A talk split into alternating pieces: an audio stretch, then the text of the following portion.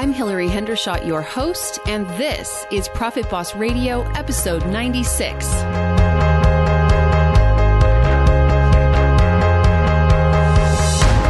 Profit Boss Radio is your weekly wealth mastermind. Profit Boss is also a community and a movement for women who are ready to take control of their money, break the glass ceiling, and give ourselves permission to finally have enough. Want the secrets of wealth to be yours? This is the place. I'm Hilary Hendershot. I'm a certified financial planner running a leading advisory firm for women, and I'm sharing with you real stories from real life and real women who are making it happen. Forget Wall Street. Let's do this, ladies.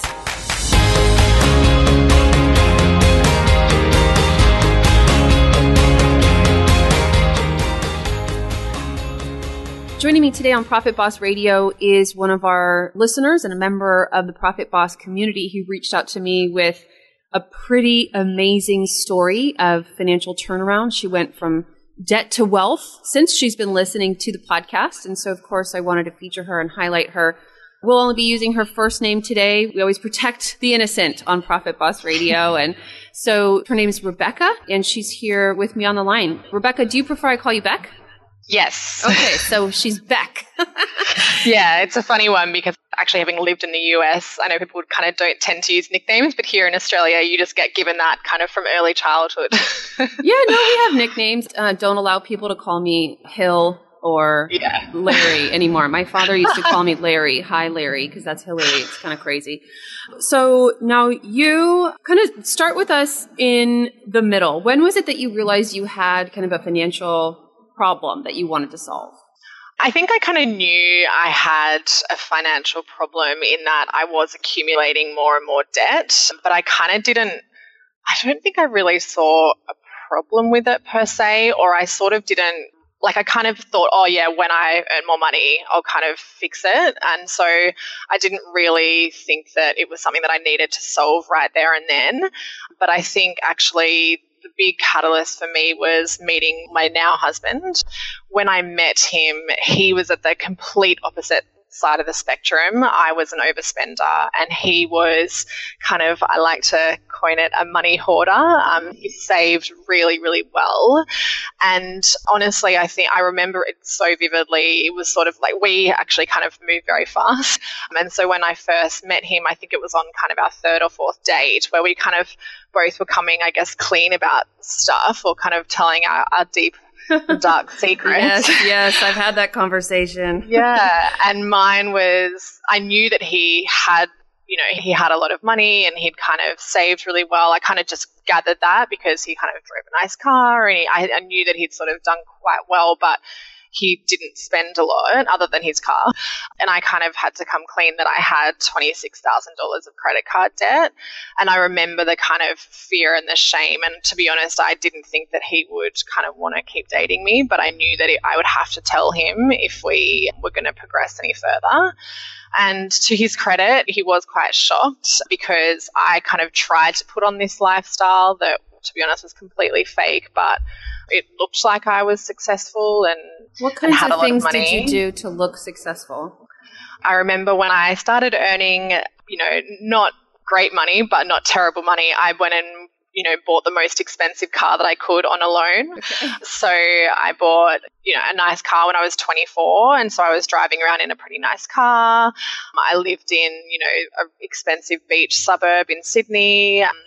I kind of always had latest clothes and was always happy to be going out and dinners and drinks and all those kinds of things. I had a nice, nice handbag, just all the things that, you know, you're trying to show that you've got this life that on the inside I was kind of overspending to achieve.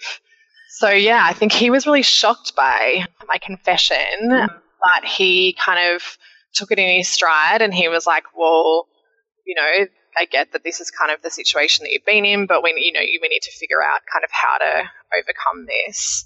So that was the point where I realized if I wanted to stay with him, I needed to change my ways, um, which was, it's kind of a big, like, it's, it was a really emotional kind of thing. I mean, especially starting to listen to podcasts like yours, where I actually realized there was a lot of inherent beliefs that had kind of brought me to this point and I had to really even now I struggle with um, you know trying to overcome them still but I've come a long long way Tell us a little bit about that. Yeah. So I think, you know, my parents really tried to kind of do the best for us. So I definitely don't feel like they've kind of tried to do anything to, you know, give me any negative money mindsets. But I do have a lot of memories, particularly around money um, from my childhood. I remember, you know, just little things like, you know, your mum saying, oh, money doesn't grow on trees. I remember my, my parents fought a lot over money. It was sort of kind of the main argument that they had. And my parents were very vocal about their fighting. Like they did it in front of us, they did it loudly. So we could kind of see that a lot from a really young age. But then there was sort of, I guess, bigger events like I remember once my, my youngest, so I'm the oldest, I've got two brothers. My youngest brother kind of, we were at the beach one day and he basically ran into the water and nearly drowned. And my dad had to run in after and kind of pulled him out and it was sort of like a lake on the side of the beach. And I mm-hmm. remember a little while later, this receipt kind of floated up, and it was from my dad's wallet, and he'd bought a new watch. And my mum found the receipt, and she was like, "What is this?" And my dad had kind of had like 10 watches and there was no reason for him to buy an expensive new watch, but he had. And I remember that being a huge kind of argument that they had. So there was secrets around money, particularly from my dad. And then we actually, you know, again, we, we still had a really nice lifestyle. We would fly business to holidays and all that kind of stuff when I was quite young, but it was very much sort of that keeping up with the Joneses. Like we went to private schools, so we were surrounded by people that had money. But I remember my mum would always say things like, oh, well, you know, they must be getting money in illegal ways or they must be having someone else pay their school fees because who, like, I don't know how they can have all this money. So there was sort of always these undercurrents of like, you know, basically them trying to prove that they were kind of at that you know, I, I don't know, not at that level, but I guess they were kind of trying to dismiss how other people got their money because they felt that they worked really hard and they weren't kind of at that level. And then one of the biggest things that happened, so when I was about, I think I was in year nine, which is about 15. Um, and I remember my mum so I actually, and again, I've always had a really good work ethic. So I, I used to, since, you know, 13 and nine months, which is the legal working age in Australia, I got a job at a cafe and I was earning, I think it was the minimum wage at the time, which was $6 an hour. And I would go there after school and work an hour and a half. So I basically would earn, you know, $9 and then catch the train and the bus home, which would basically cost three or four dollars and come home. And so really, if I think about it now, I'm not sure why I did that. Right. but it was that work ethic that I kind of had. And I remember one day after work, mum picked me up and she looked really upset. And I kind of thought someone had died or something. Like it, it was really like she was just devastated. And I got in the car and she said, well, I have something to tell you. So we'd actually gotten just back from this beautiful ski trip and we'd had this lovely time. And she broke the news to me that that day. My parents actually both worked at the same company and they both had quite good jobs there. It was a small company here in Sydney, but my dad was the financial controller of the company. Mm-hmm. And he had actually been embezzling money for a while. Wow. And that's how we had been sustaining this lifestyle. We built a house with it, we'd gone on these trips with it, and basically, eventually, he got caught. And now, so, did your mom know while it was happening, or was it a secret from her as well? No, she had no idea. So my mum is a saver and she's very conservative and very, very straight. so she had absolutely no idea that this was happening. I think she knew that there was this kind of nice lifestyle, but I don't think she kind of obviously had kind of dug deeper to, to figure out exactly where it was all coming from. So that was a huge turning point for me and I think for our family.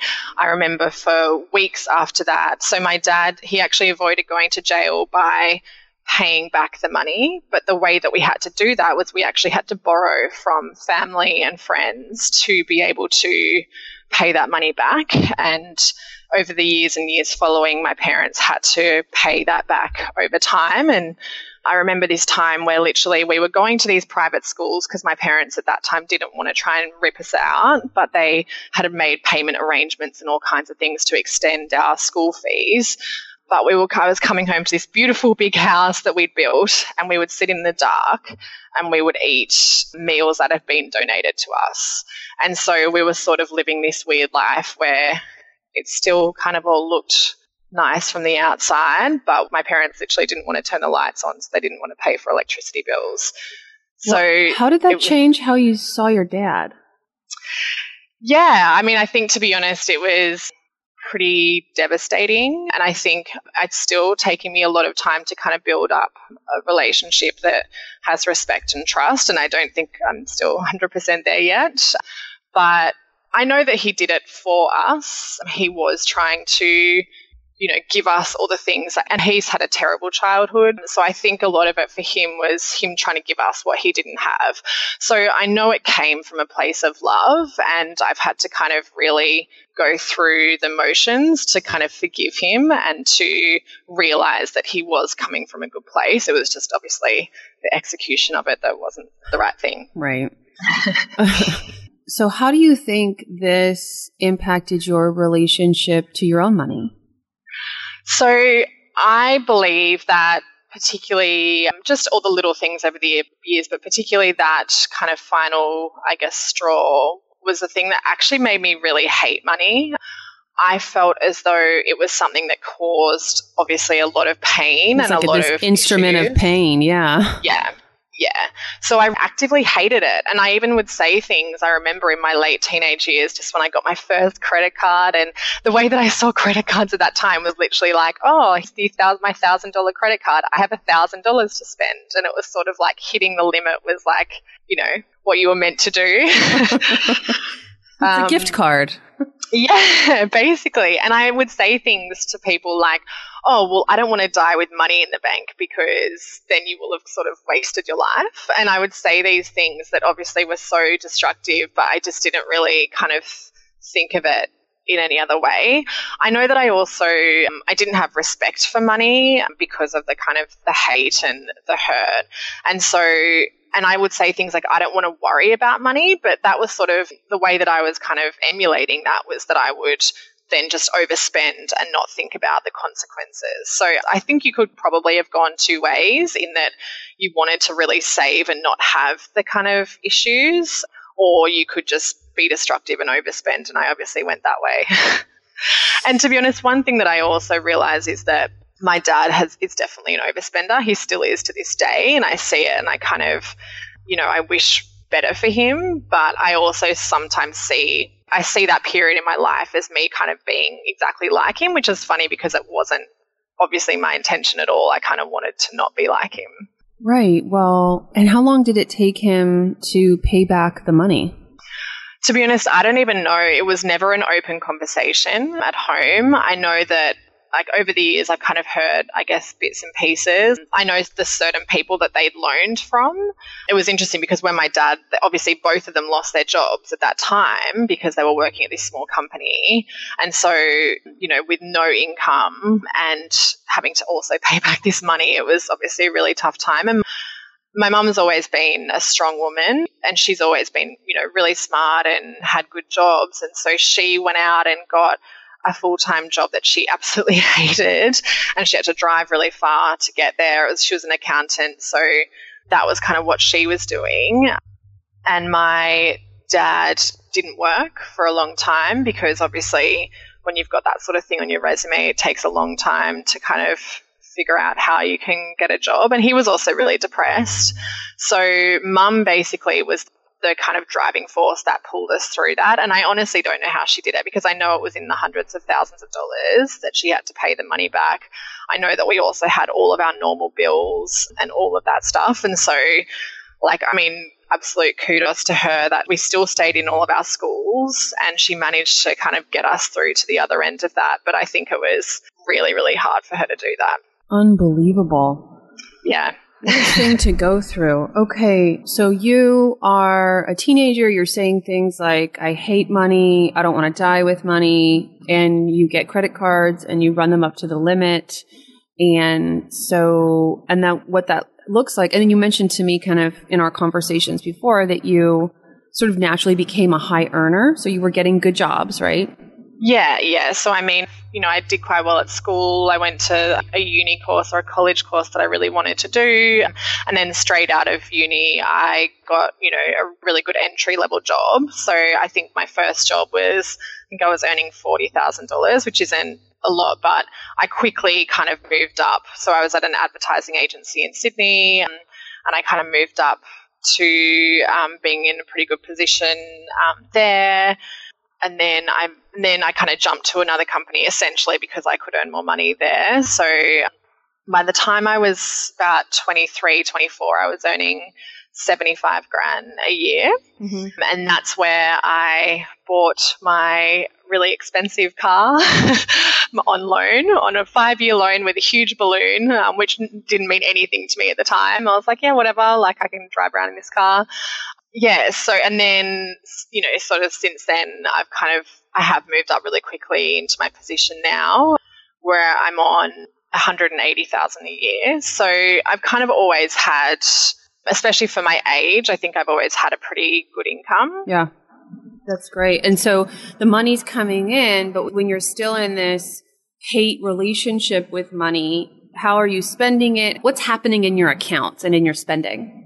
Yeah, I think it was a lot of balancing. So obviously, I kind of had a lot of, I guess, a lot of bills. I had my car loan, I had rent because I had moved out and, and was kind of living in nice areas. I'd spent quite a lot on and I also had my credit card debt, so I was trying to pay obviously the minimum of that, although sometimes not. but I had also just, you know, going out nights and needing to buy new clothes for things and presents and, you know, all kinds of things. So I was just absolutely earning less than I was spending for sure. Okay. But is there any really important events that happened in between there? Yeah, the only thing that I kind of remembered was actually right before I met Tom, my husband. I literally, the New Year's Eve of 2014, I remember I literally, after just buying presents for everyone, I couldn't afford rent. And so I had to get one of those quick loans that they charge you like a crazy amount of interest for. Yeah. And that was like my low point. oh. oh, yeah. And so what's the driving force behind? I mean, there obviously, you can do math. You sort of knew you were overspending on these gifts. What do you think was the commitment at the helm? What was driving that? in terms of the gifts? Yeah, like why do you spend so much on gifts that you then go have to go get a payday loan? I think it was honestly that whole um, wanting to kind of be perceived a certain way um, that obviously wasn't the reality. But I also, like, I am a generous person. And so for me, not gifting people wasn't an option and I and also just not wanting to come clean about my situation. As I said, even to this day, my family don't actually know how bad it was because I don't think they would have not not been supportive, but it would have been this real kind of shame thing, especially having gone through what I did with my dad. So I think it was really kind of me trying to play smokes and mirrors. And I again, I think I always kind of just just deferred it. I was like, oh well. I'll get this loan now, and then when I'm earning more money, then I'll figure it out right? so there you are. You got your payday loan. You pay rent, and you know what was that like? Did you have to go down to like? Is there an office where you apply for one of those loans, or how did that happen? No, it was online, so that was kind of good because I think I think if it had been a physical experience, I think it would have been so shameful that like I, I don't know how I would have done it. But having said that, I mean, obviously the experience of getting it online and then you have to pay it back within a month or two and you've got to pay I think I got an $1,000 loan. I had to pay like $200 of interest. It was so ridiculous. And that was sort of the point where I was like, okay, like I can't really do this anymore. And then I met Tom about a month later. Okay. And so I think it was that time where I was already feeling like this is not something that I can keep doing. And then meeting him and kind of understanding where he was coming from and wanting to change because of him. It was sort of the combination of, I think, a few little factors there. Right. Okay, perfect. And so, so you make the decision. You have this moment of truth with Tom. You tell him you're $26,000 in debt. He's surprised, but he doesn't say we can't date anymore. no. and so what happened next? So then we, so this is actually kind of a, yeah, fun time for us. So we met and very quickly realized it was quite serious. And part of that was actually that I had been applying for a job in the US. So about a month into our relationship, I actually got that job. And I remember it was sort of this thing where we were like, I told him, I was like, oh, I've, I've been applying for this job for six months. I'd been going through this interview processes and it was amazing, you know, Forbes 500 company. It was moving to New York. It was sort of that dream that I'd kind of always wanted. And so I kind of told him and you know, he was really supportive. He was like, you have to do it. It's your dream. And then we kind of joked and were like, well, would you come with me? And then he basically was like, Well, yeah, actually, I've got nothing to lose. So we both decided to move to the US together. And I think that was kind of, again, the defining moment for us when we were making that commitment. But it was very early in our relationship, obviously, compared to normal people. so we moved to New York in July 2015. And a lot of that process. So I was obviously in debt when we moved, but moving to New York, even though my company paid for relocation, it still doesn't cover anywhere near the kind of setup of life costs, especially in somewhere like New York. And even just things like not being American and having to get a rental property where you don't have credit history or anything like that. It was even just with that whole process, you have to basically get a guarantor and you've got to pay for that. And there was a lot, a lot of kind of expenses to set up there that I don't think either of us had foreseen. Mm-hmm. And so essentially, you know, and this was kind of all credit to Tom, he put a lot of basically all of his savings towards us setting up there. And because I had a job, but he was just my boyfriend at the time, he couldn't get a de facto visa or or any kind of visa like that. And so he was just on a tourist visa, so he couldn't actually work. And so again, like we were, especially living in somewhere like New York, I had a good salary at this stage. I was on 150 grand plus a bonus, but even still, you know, rent in New York, we were paying just over 4,000 a month. Two of us living kind of on the one salary. Um, I was actually trying to pay the minimum 401k that I could because we had a company match. So, you know, I was trying to do all the right. I had health insurance for both of us, so I was trying to do all the right things there, but essentially we weren't quite making ends meet while he wasn't working. And so a lot of his savings just went into us kind of living there and me living my dream. and then we got engaged over in New York and obviously planning the wedding was very expensive. and we tried to do the cheapest wedding that we could. So basically, I think once we moved to New York, we kind of went through most of his savings and not being irresponsible like I have been in the past, but just living. And so where it actually got us to was, you know, basically kind of backed to zero for both of us. And that was, I think it was really hard for our relationship, but it was really hard for him because, particularly because, you know, he'd come from a situation where I talked about earlier, where he was sort of almost a bit of a hoarder. He loved having a lot of savings in the bank. It was sort of what he got a lot of worth from. Mm-hmm. And so that whole experience of kind of going to, yeah, to virtually zero through living in New York and through the wedding was really hard. And that was also really why I was so determined to change because I could see that, you know, we had to kind of make this commitment. Like obviously he'd made the commitment to marry me, he'd made the commitment to support us a lot while we were over there. And so I knew that I had to change because I couldn't do that to the per- the one person in the world that had kind of done everything he could to support me financially. okay. That's when I came across your podcast. really? So you started reaching out for resources. Were you reading books? Do you yes. talk to your friends? What are all the things that you did? Yeah, um, I think it was basically all resources. Um, I definitely didn't really talk to friends about it. Again, I think it was something that I was so ashamed of that I didn't really want it to be kind of well known, the position that I was in. So, yeah, I kind of started, I literally think, you know, I just kind of started Googling and kind of looking at podcasts, you know, personal finance and that sort of thing. And I came across a few um, that I listened to in the early days. And I think it's sort of evolved from there. But I've read a bunch of books now, kind of done a lot of yeah, just research on money mindset stuff. Cause I think, and I realized at that time that that was really my problem.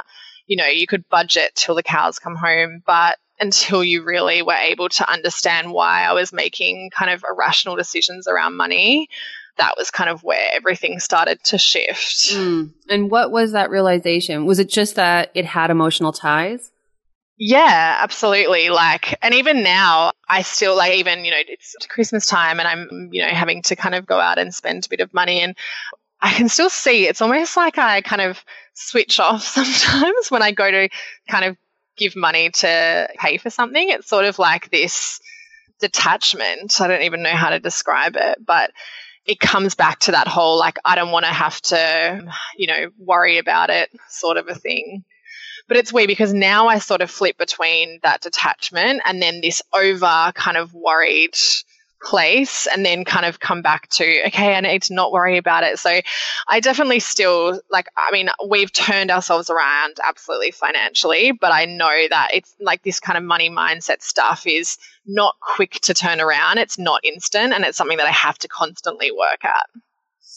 So how much debt did you pay off so we paid all of it off. And so at the start of this year, when we came, so we were in New York for about 18 months. Mm-hmm. And then we decided to come back to Australia. My husband actually kind of wasn't loving New York. We were from the beaches in Sydney and it's a different life there, kind of big city and all of that. So we moved back, yeah, in sort of December, just before Christmas actually last year. And I remember, so we saved you know, towards the, so in the first probably nine months of us being in New York, we spent kind of everything just setting up and with Tom not working. And then once we got married, he was able to start working. I was kind of getting much better after doing my research about how to manage our money better, how to kind of save first rather than last um, each month and those kinds of things and starting to automate things. And then that's where we were able Did you automate your savings? Yes, yes, we did. Perfect. Sorry, I was saying even things like I knew that, you know, there was going to be months where, you know, you had to pay three fortnights of rent, or sorry, you call them bi weekly rents. And so I kind of was looking ahead and planning for that stuff more so than I ever had in my life. Yeah, so we kind of managed to save our first 10 grand towards the end of 2015, or 20, no, towards kind of middle of 2016, I guess. Mm-hmm and we were keeping we were paying off my loan in Australia still, but kept that ten grand. I, I guess more for like emergency funds instead of kind of putting it all into the loan and then kind of having something pop up and then it being a situation where we're having to loan more. Right. And so how did you decide what dollar amount? So you, you created the emergency savings and then you're paying off the debt. And did you pay off the rest of the debt before you did more savings?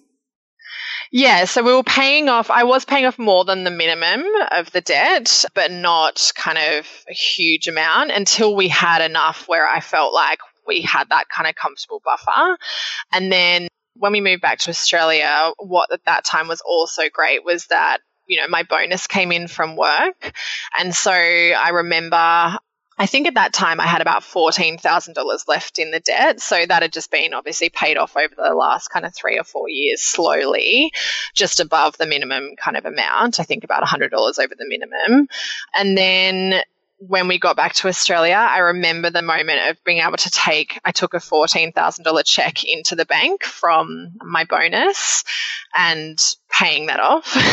But and, that felt good yeah, but I remember kind of, I was so excited about it, and the teller kind of took my check and went away and kind of paid it off and was like, there you go. And I was sort of like, what, you're not throwing me a party? the ladies obviously weren't, they weren't that thrilled, but I was so excited. So, yeah, so that was like, so it was only really a year ago that I cleared all of the debt. That is amazing. January this year. So, yeah, and that what's was the savings account balance now? So I was kind of trying to look at it before. So, savings in cash, we've got about $28,000. But then we also, so obviously through listening to your podcast and doing a lot of my own research, we've also started an investment account. Mm-hmm. So over the last, I guess, year, I've ended up putting about $16,000 into that, into Vanguard, like index funds. And then we both. So in Australia, we've got what's called superannuation, which is a 401k. Mm-hmm. And as I said, in the US, I'd been putting money towards my 401k with the company match. And so again, when we moved back, there was a payout from that that was actually great for our savings.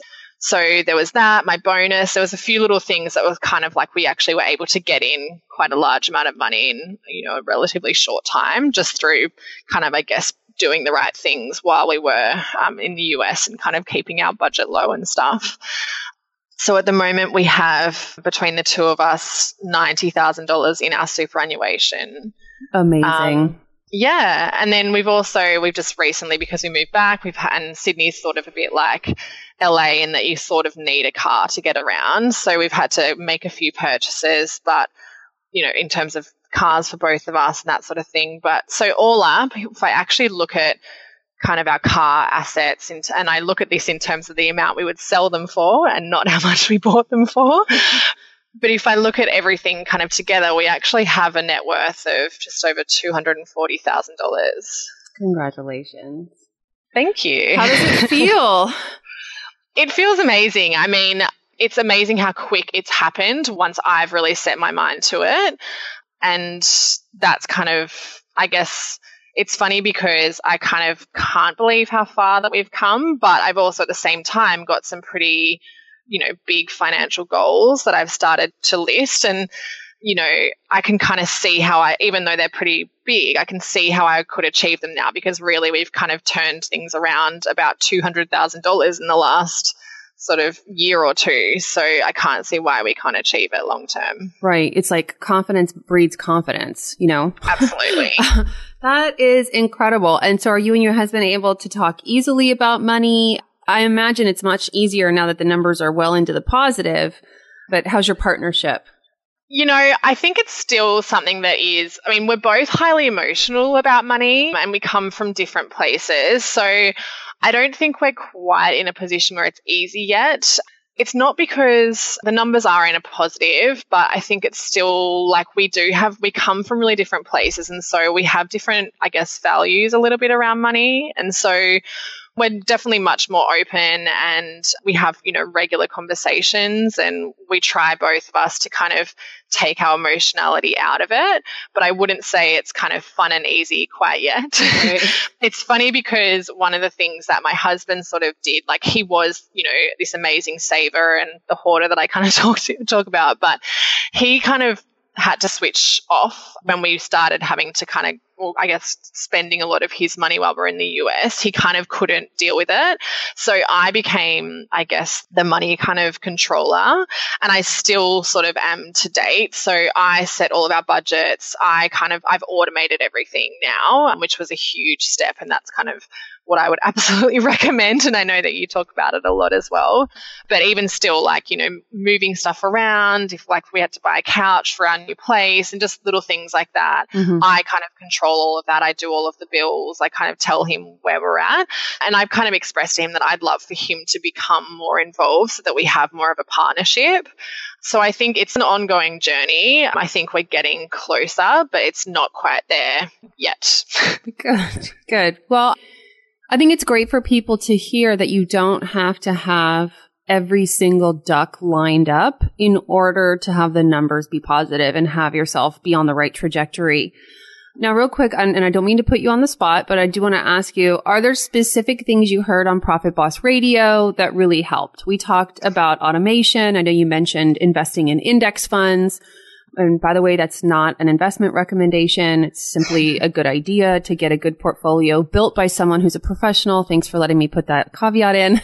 Anything else that you heard on the podcast that really helped?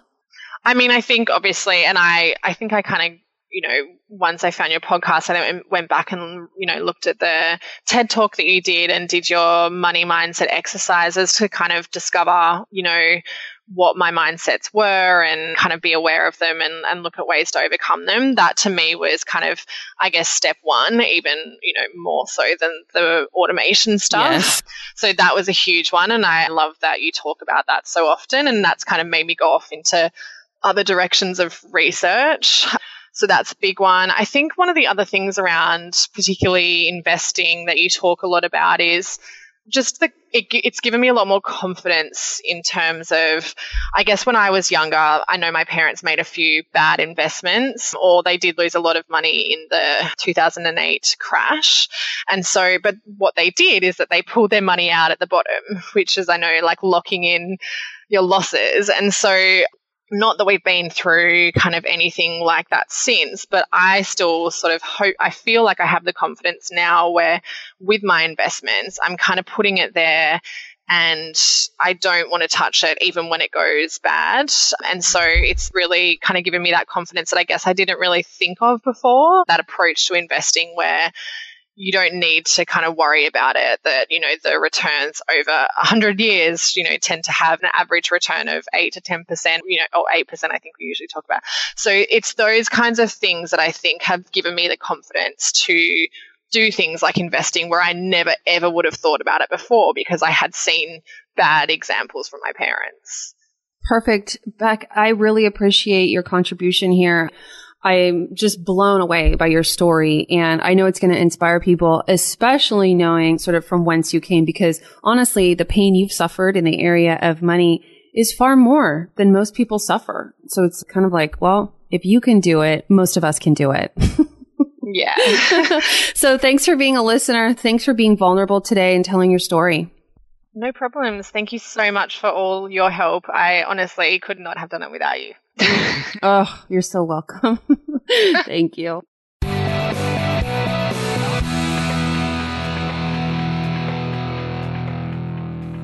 Thank you for listening to this episode of Profit Boss Radio. If you liked it, share it with an artist or creative that you love. And whether you're a painter or a mathematician, may you have all the freedom and prosperity you want.